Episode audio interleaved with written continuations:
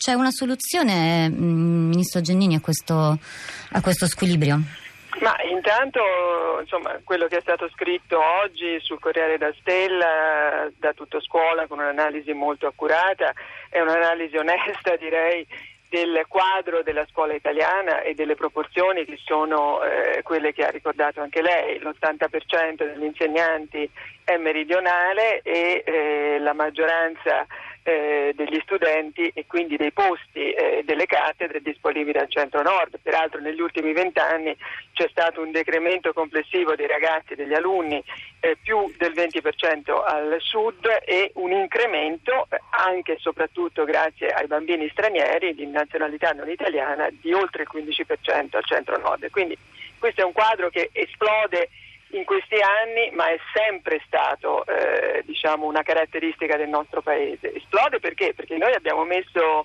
finalmente e definitivamente eh, riparo a una situazione che era quella di un precariato storico che dava l'illusione a chi aveva supplenze sotto casa di poter continuare con questa situazione che fa male alla scuola, fa male agli insegnanti e fa male soprattutto alla qualità eh, del, del sistema scolastico. Ecco, Stefania Oggi Giannini, ci, prima... chi si sposta, lo voglio ricordare, si sposta con in, con in tasca un contratto a tempo determinato, quindi è già un passo avanti importante. Ecco, Però, uno dei problemi no, è che eh, è prima questo, si emigrava da precari no? e oggi eh, invece la, la, prospettiva è quella del tempo indeterminato e non è una differenza eh, da poco. Giannini, lei diceva si, si sposta con in tasca una, un, appunto, una, un contratto da, um, a tempo indeterminato, però ci si sposta anche con 1300 euro al mese all'incirca. Eh, questo è uno dei, dei grandi problemi, eh, Stefania Giannini. Come, come si fa? Alcune regioni, stiamo leggendo che alcune regioni stanno cercando di intervenire in sostegno dei, degli insegnanti che dovranno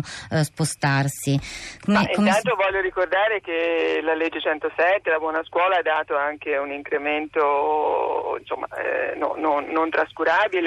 a, a, tutti gli insegnanti, quelli in movimento e quelli che sono rimasti a casa loro, che è eh, la card del, dell'insegnante che serve a, a, coprire con 500 euro netti all'anno le spese di autoformazione e ci sono 200 milioni strutturali permanenti sul budget della scuola per eh, la premialità, quindi un piccolo sforzo piccolo ma importante passo avanti si è fatto anche in questa direzione. Ma c'è un'altra cosa secondo me importante su cui il governo sta lavorando e non con misure congiunturali ma con misure che sono destinate a restare nel tempo, cioè il fatto che il nostro obiettivo deve essere lavorare anche e soprattutto al sud, ma anche nelle grandi città, nelle periferie, in tutte quelle zone in cui perdiamo i ragazzi, in cui c'è dispersione scolastica. Uno dei punti importanti che so che, appunto, che, che, che avete annunciato che, che, verrà ripreso a settembre è proprio il piano sulla, sulla dispersione, sull'abbandono eh beh, scolastico, sulla povertà educativa. In quattro grandi città italiane, io ne ho visitate alcune di persona,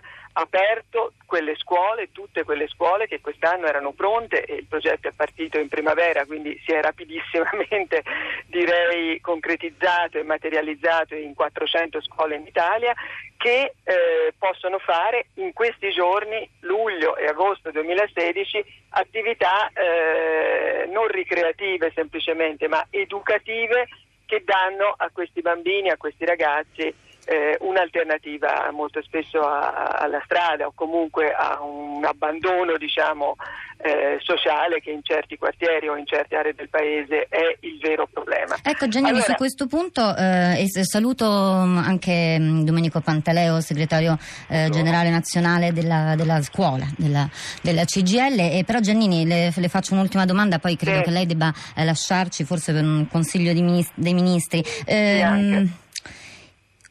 da più parti si è eh, immaginato che per esempio il rafforzamento del tempo pieno possa essere forse una, eh, non so se una soluzione completa, però un tentativo di soluzione a questo, a questo problema. È, è, molto più diffuso al nord il tempo pieno che non al sud. È, mm, eh, l'aumento, l'impiego anche di molti insegnanti eh, nel, nel, nel, nel, tempo pieno si collega anche al piano sulla eh, povertà educativa ed è qualcosa allo studio del Ministero del Governo, Stefania Giannini? Si collega sia al piano sulla povertà educativa che ha fondi eh, suoi specifici e si collega soprattutto a questo altro progetto che è un derivato della legge 107, cioè le scuole aperte che come le dicevo stanno, eh, sono partite quest'estate ma strutturalmente dal prossimo anno scolastico, quindi da, da, da, dal primo di settembre del 2016 saranno una grande opportunità per tutte le aree a rischio di dispersione scolastica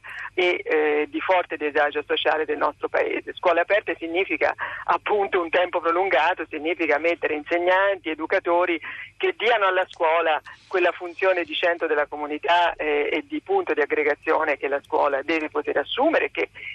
diciamo nel, nel, medio e nel lungo termine eh, porterà veramente allora alla soluzione di tutto questo quadro che stiamo discutendo che chiaramente eh, in questi giorni procura disagio a, ad alcuni degli insegnanti che devono spostarsi ma che noi dobbiamo vedere tutti insieme non solo con gli occhi degli insegnanti ma con gli occhi degli alunni, con gli occhi delle famiglie, insomma della società che ha nella scuola eh, il suo investimento più importante.